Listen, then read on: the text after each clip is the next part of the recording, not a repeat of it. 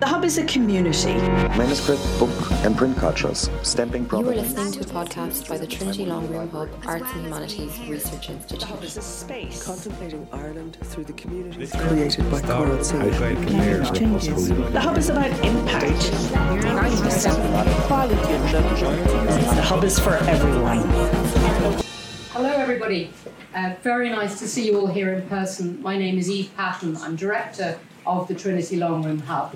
Uh, and I'm welcoming you, and I'm also welcoming many people joining us on Facebook to watch the live stream of this conversation, which we've been looking forward to for several weeks now, because uh, I'm delighted to have with us uh, Rashid Khalidi, who joins us for this Fellow in Focus conversation. Uh, he is one of those few people who really doesn't need an introduction, but let me give a brief introduction to him anyway. I know that many people here already know him or have met him, but uh, for those of you who haven't, Rashid is the Edward Said Professor of Modern Arab Studies at Columbia University, uh, where he served as chair of the History Department and director of the Middle East Institute. Uh, he holds uh, his BA from uh, Yale, his PhD from Oxford. He has taught at many uh, international and highly esteemed universities. Uh, he's co editor of the Journal of Palestine Studies and was president of the Middle East Studies Association. And of course, of great interest to us, was an advisor to the Palestinian delegation to uh, Madrid and to the Washington Arab Israeli peace negotiations. This was back between 91 and 93, uh, Rashid. Uh, and uh, of that era of uh, shuttle diplomacy, um, he's written on how being at the coalface of those negotiations, and I quote, revealed how rapidly views of self and other, of history and of time and space could shift in situations of extreme political stress, which could be seen as watersheds in terms of identity. And I, I, I like quoting that partly because one of the things that may come up in our conversation today is this idea of watersheds in historical timelines, and particularly the timelines that Rashid has been looking at. Uh, he has received, as many of you will know, fellowships and grants from numerous prestigious organisations around the world. He's written uh, over 100 scholarly articles and book chapters on Middle Eastern history and politics, many, many opinion pieces across the international media landscape. And of course, he is the author of several books. And I would note that some of these are specifically, as he's written, uh, uh, published for an, a broad non specialist audience in the belief that the history of Palestine and of post colonial nationalism generally needs to be made familiar and accessible to a broad readership and audience. His books include Palestinian Identity, The Construction of Modern National Consciousness, that was 1997, reissued in 2010. Uh, the Iron Cage, the story of the Palestinian struggle for statehood, 2006. I'm selecting uh, a very, from a very long list here. Uh, and then, of course, most recently from 2020, the Hundred Years' War on Palestine. I'm going to hold that up, but many of you will have it already. A history of settler colonial conquest and resistance. Uh, in the Trinity Long Room Hub over the past few weeks, Rashid has joined us to look further at the parallels and uh, the similarities between the colonial administration of Ireland and Palestine. In The Hundred Years' War, he writes that the first most promising way to comprehend Palestine reality is, and I quote, the fertile comparison of the case of Palestine to other settler colonial experiences whether that of Native Americans or South Africans or the Irish.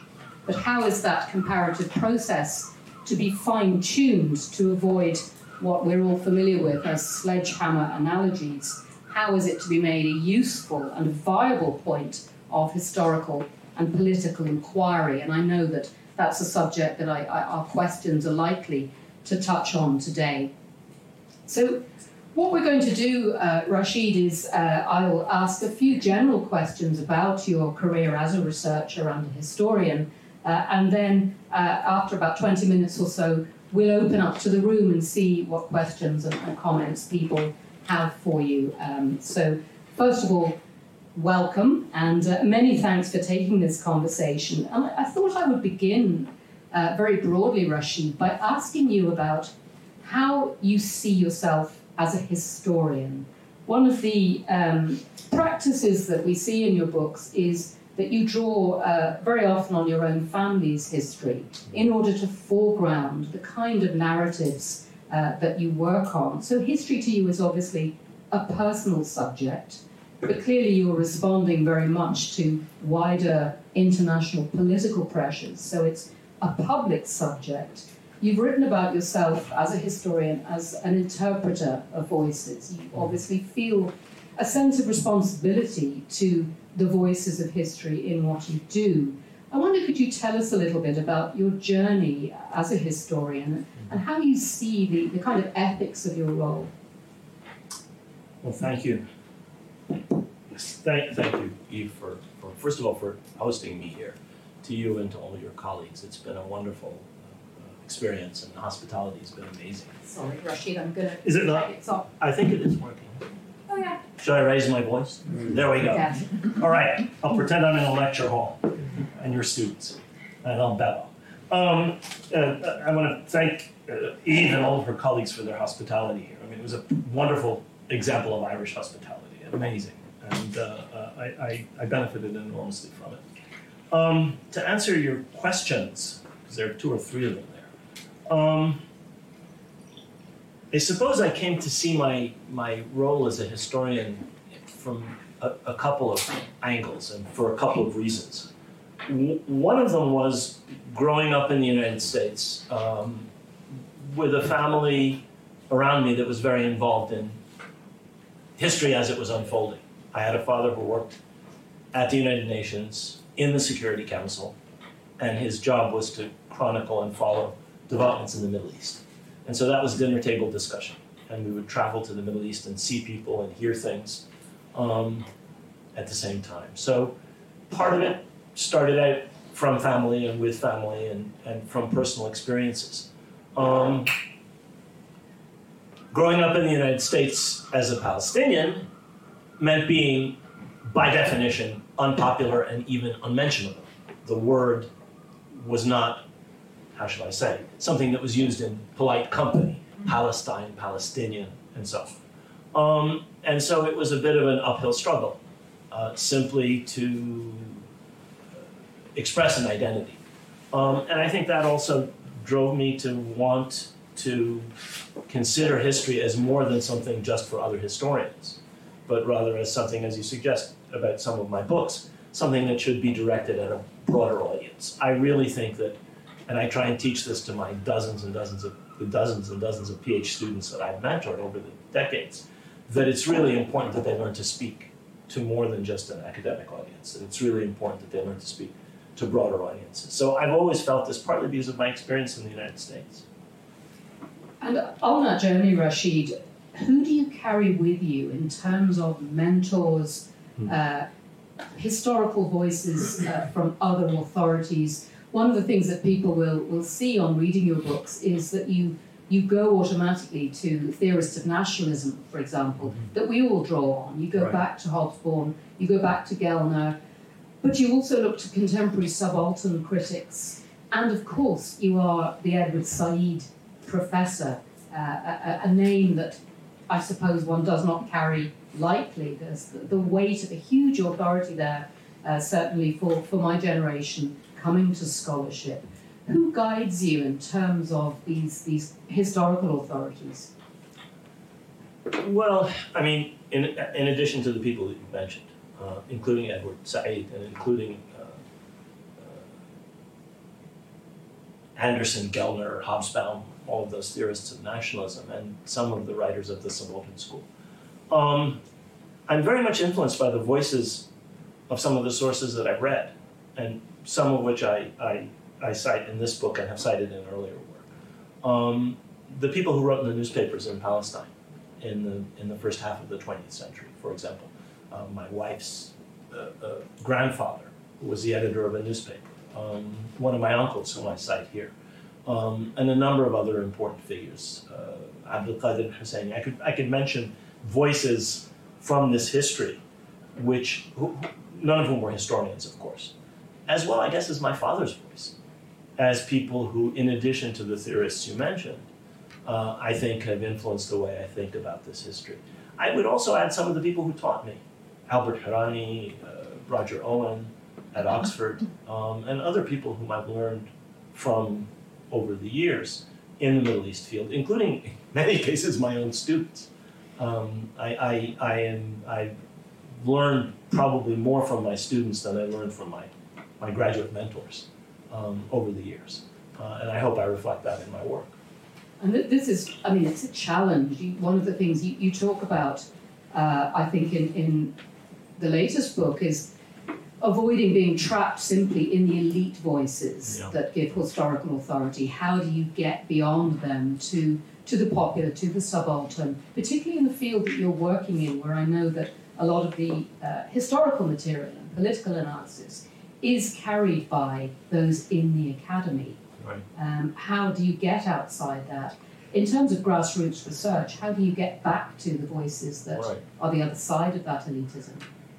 I had a, a, a what I thought was a seminal experience at a conference at Columbia in the early 1980s when um, we were working. It was a conference on early Arab nationalism, and there were a number of scholars there who argued you cannot listen to a certain set of voices, that you couldn't use the press. It wasn't representative. You couldn't find out anything through that. You had to use a certain set of elite sources about Arab nationalism.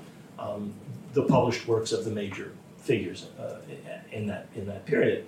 And we had a huge debate at the conference over this. And I said, no, the only way to reach the people who are moved or not moved by Arab nationalism or by any other any other political phenomenon is through, since we can't interview them in 1908, they were dead, uh, is through the press and similar and similar sources. I mean, court records and so on are also are also um, valuable.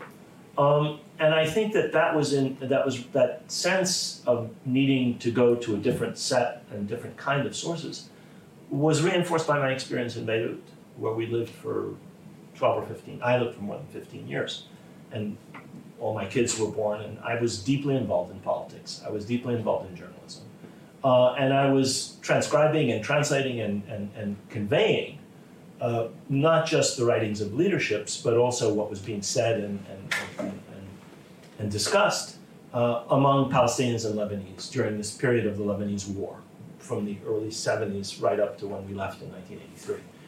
And I think that too had an impact on my sense of what voices had to be conveyed. It wasn't enough to talk about international diplomacy or whatever, international law. It was necessary to talk about what people were actually talking about on the ground. I wrote a book, um, Under Siege, about Palestinian decision making during the 1982 war, during the siege of Beirut, the Israeli siege of Beirut, which I hope reflects some of those voices, though much of it is, is, is high politics as well. Uh, so it's all of the, I think all of those things together. And I hope this isn't a, an impertinent question, but, but given the material that you recount in your books, particularly that period of, of uh, being at, at the forefront of negotiations in the early 90s, do you think that you are a different historian necessarily in the US because of the political context that you find yourself in, because of current uh, US perspectives on Israel, uh, on the Middle East more broadly? I mean, because you, you have worked, I suppose, in a bifurcated way, if that's the expression, are you two different historians as a result? I, I, I, that's a hard question to answer. I don't know. Uh, you might be right. I don't know. Um, I do know that I think I'm a different kind of observer than people who've never been involved politically, who've never been involved in historical processes. I'm not saying that I was a major actor. I was, I was, I was at least a witness, and sometimes involved.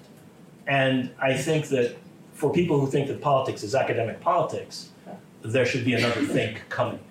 Uh, in others, for, for people who have never been outside the academy, and then who write about uh, uh, uh, uh, political history or social or any other kind of history, um, there are things they can do, and there are things that I think, frankly, they cannot do because they haven't themselves, in some way, been involved. Now, there are problems with that.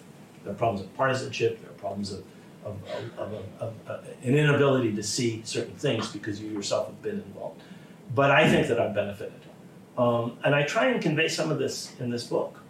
Um, because I frankly think that if one simply looks at a negotiation, as I look at the negotiations I was involved in, or one looks at a set of events like the Israeli invasion of Lebanon in 82, um, from the vantage point of high politics, one misses almost everything that's important. Um, so I think that having been there has helped me. I, you know, I was working on diplomatic history as a, as a, as a, as a PhD, as a DPhil student at, at Oxford. I had no idea until I was involved in negotiations how much more there was to these things. Um, similarly, I wrote about war and I wrote about things like that earlier in, in my career until I was being bombarded by air, sea, and land. I don't think I fully understood war. I'm not suggesting you should all go out and be bombarded, but, but it, it helps to get a perspective on some of these things. And I, I think that's why I was interested in that, that quote I gave earlier about how quickly things can change when you are literally under that kind of pressure and how different uh, perspectives can emerge. Uh, but I want to draw back a bit. We're, we're going to maneuver around, uh, obviously, to Palestine and Ireland uh, and, uh, and the relationship between them. But I want to come to it through the angle of how we situate ourselves in terms of being researchers, uh, because many people in this room, and I know many people joining us on Facebook, uh, work like myself in the broad field of what we call Irish studies. Mhm. And no matter what you do within Irish studies, and no matter what period you work in, you're never that far away from the political horizon. Now, you have been foundational in the field of Palestine studies. Uh, you've, in a sense, helped create that as a field of study. Um, and obviously, I, I assume that I'm going to badly paraphrase uh, Heaney, you do feel the hand of a contemporary history on your shoulder at all times, even when you're working on material which is historically distant, which might be in terms of content uh, distant from that political front line. How much are you aware of a contemporary politics driving the agenda of what you do as a historian? And if that's a crude question, please tackle it uh, from whatever way you think is appropriate. And I'm asking on behalf of my Irish Studies coll- colleagues, who I think uh, perhaps have become, myself, sometimes a bit less aware of this connection in recent years than we used to be. That's really a very good question. Um, I, I, I, I, I think that one has to sometimes resist the temptation because all history is written in the present moment of allowing the present moment to overwhelmingly dictate your vision of the past. On the other hand, this idea that there's some Olympian position from which one can write about the past which is unaffected by the contemporary is complete and utter nonsense. It does not exist. There is no such thing. Gibbon was a man of that time. Each of these historians was a man of his or her time. And that's, that's incontrovertible. And so I'm a person of my time and of the experiences I've been through, obviously. Um, that said, uh, I think that Palestine studies, which is a much newer field than Irish studies, um, is very much affected by the impact of the present moment. Um, I was just reading a review by John Reynolds of of, of my book and of a book by Noor Erakat, in which he points out that that so much of the scholarship on Palestine was moved away from a settler colonial paradigm to a justice and reconciliation par- paradigm by the Oslo so-called peace process. It was not a peace process, it was a process which did not and was not designed to bring peace. It was a process designed to instantiate the present, make it permanent, and create a process from which many people derived very profitable careers. But it was not a peace process. In any case, that present moment, I think, has affected Palestinian historiography. And I've been surprised as I've delved into, in my amateur way, into Irish history, uh, by the degree to which the Troubles and then the, the, the Good Friday Agreement and the peace and reconciliation process in the North seem to have affected Irish historiography in the last 40 or so years, or 50 years, whatever. Um, very clearly, there has been an impact. And in both cases, I would suggest the impact was not entirely positive. Uh, in other words, I think that digging back and looking at the settler colonial in Palestine is absolutely essential to understanding anything, anytime. Um, even if we are moving towards peace and reconciliation, which at, at the present moment, obviously in Palestine, we are not. But that's also true in Ireland, because where you want to end up has to be derived from where you started, even if you are moving close to a positive, uh, just, equitable, decolonized end. Well, that's putting it mildly, I think, in terms of uh, Irish historiography, but I know my uh, history colleagues are in the room with us, so they'll, they'll have something to say about that shortly. But look, I'm going to move into the, the fire pit now of, of what people, I think, will want to talk about. How do we situate Ireland and Palestine side by side in your analysis? Um, one of the things that strikes me about the way you manage uh, the Hundred Years history, and obviously you've gone back to much earlier periods, but in terms of the Hundred Years history, one of the things that's so striking, of course, is the chronological alignment of these watershed moments that you Right. identify. So, from the Balfour Declaration from 1917 through to the, the League of Nations mandate in 1922, everything that's happening in Palestine finds this curious, skewed reflection, of course, in what's happening in Ireland with the move to independence from the 1916 Rising through to the treaty and, and uh, the beginnings of the Free State and so on. We are looking at some chronological parallels, and we look at them again, I think, back in the early 1980s perhaps. Uh, so we've certainly got that sense of connection, but it disguises all kinds of differences and deviations. And then, of course, recently in the research that you're doing here, you're looking much more um, intimately at the methodologies of the colonial machinery that Right. operated not only in Palestine but throughout the Middle East. And, and you talk about, uh, particularly in the 1930s, the British tactics of repression, the playbook of British colonial administration being the same as what operated in Ireland. Right. Uh, and you're also, of course, looking at the key connecting figures, Balfour himself being perhaps the primary one, though by no means the only one. Bloody Balfour, as he was known uh, here, and then uh, a, a, a different incarnation uh, in uh, his later role. Um, so we've, we've got these parallels, we've got these connections. How aware are you of the sensitivities that this brings up in an Irish landscape? Uh, probably not sufficient. I couldn't possibly be uh, sufficiently sensitive to these things because having dipped my toe into Irish historiography and Irish literature, uh, which is endless, vast, and, and, and incredibly dense, and, and, and in many cases so solid as work.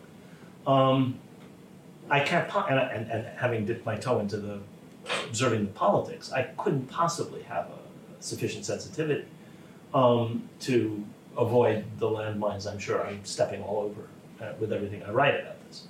Uh, nevertheless, um, I'm used to sensitivity.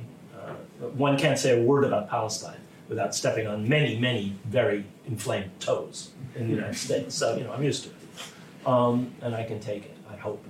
Um, but to get to the, to the, the nub of, of your question, um, the things that I've discovered as I've gone deeper into trying to examine this, these sets of parallels, are firstly that I think the settler colonial paradigm is insufficient to cover all of the cases that it purports to cover. That secondly, um, Irish history is probably incommensurate with any other settler colonial history because it is the first um, and the longest. You can't talk about something that's been going on in 800 ye- for over 800 years with something that's been going on for just over 100 years. They're simply not commensurate. So there are those kinds of uh, there are there are those kinds of obstacles to any facile parallels. On the other hand, the deeper I delve into Irish history, the more I realize that everything that the British did everywhere, they learned here first. Everything that the British did everywhere. They learned some things in Normandy, they learned some things in France during the Hundred Years' War, they learned some things in Scotland and in Wales, but almost everything they learned about colonizing, about settling, about controlling hostile majorities, about so many other techniques and, and, and, and mindsets and attitudes start here. I mean, I read uh, 18th century history of Ireland, and I could be reading Palestinian history. The words are the same, the terms are the same, the understanding of the other is the same.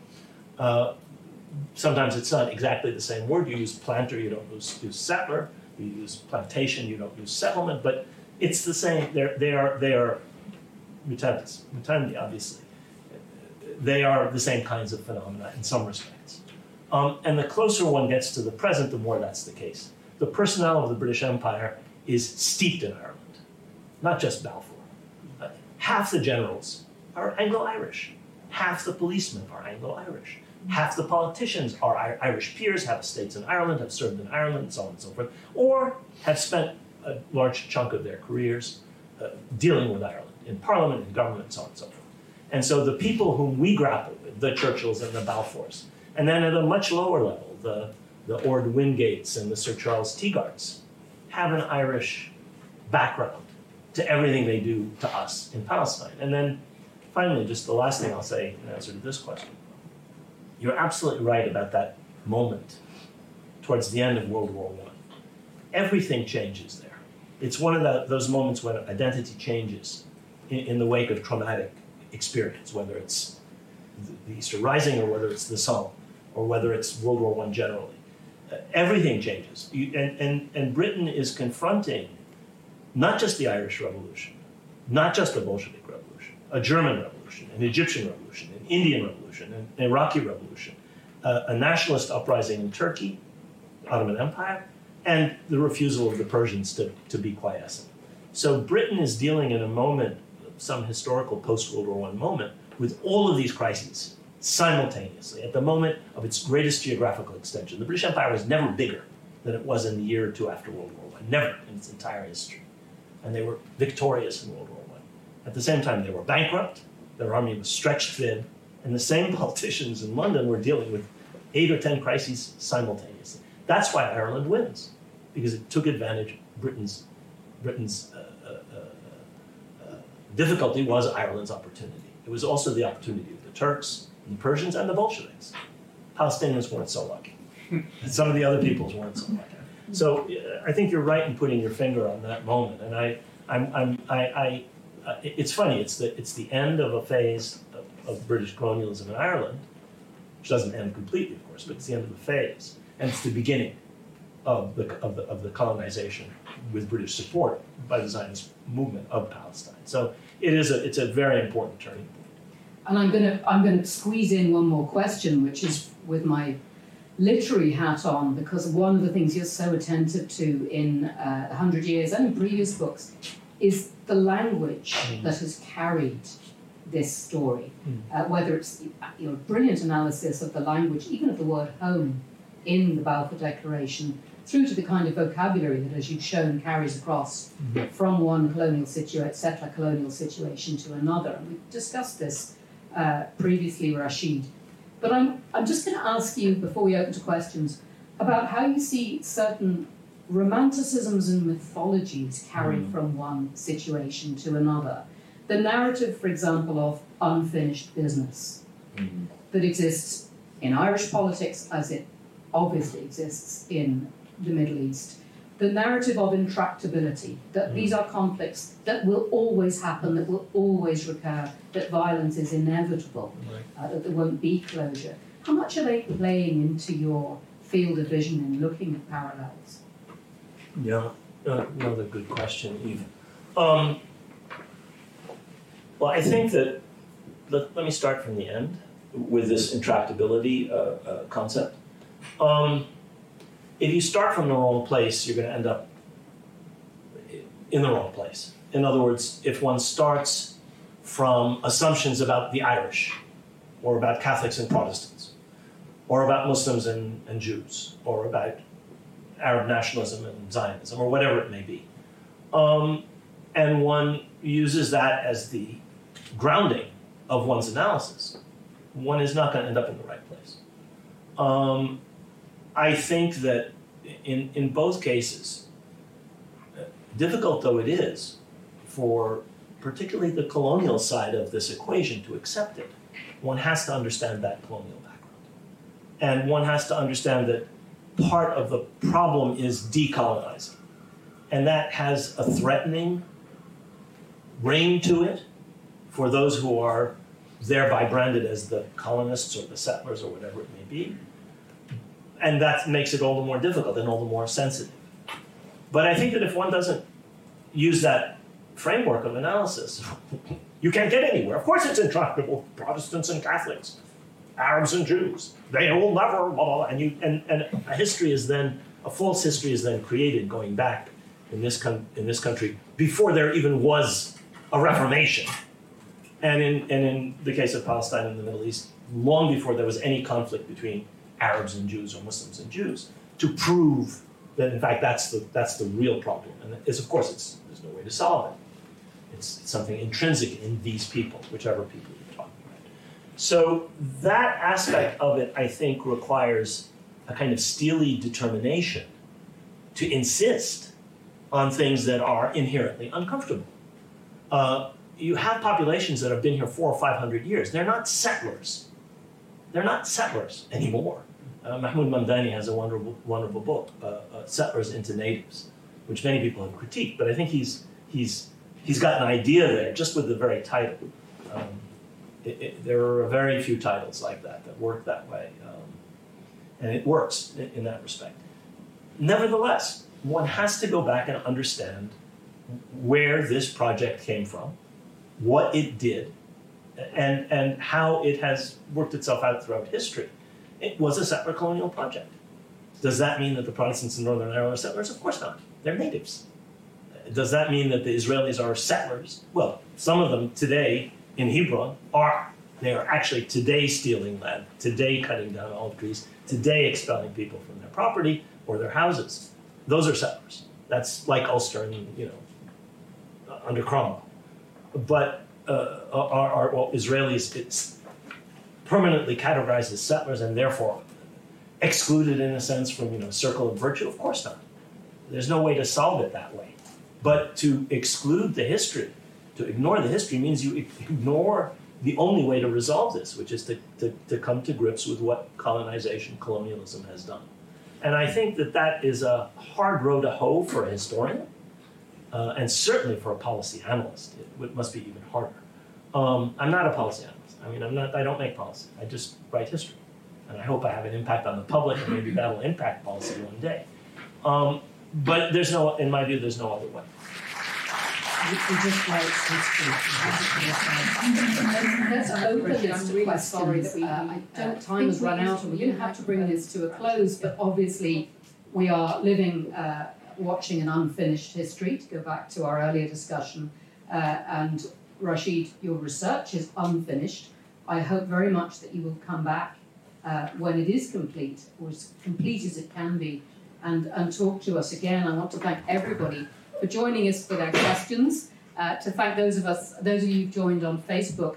Uh, but most of all, Rashid, thank you very, very much for your candour and your integrity in talking to us about your work. Thank, Thank you. The Hub is a community. Manuscript, book, and print cultures, stamping provenance towards the history of the Taimuriya library. as well as being heard. The Hub is a space. Contemplating Ireland through the communities created by Coral Sea. changes. The Hub is about impact.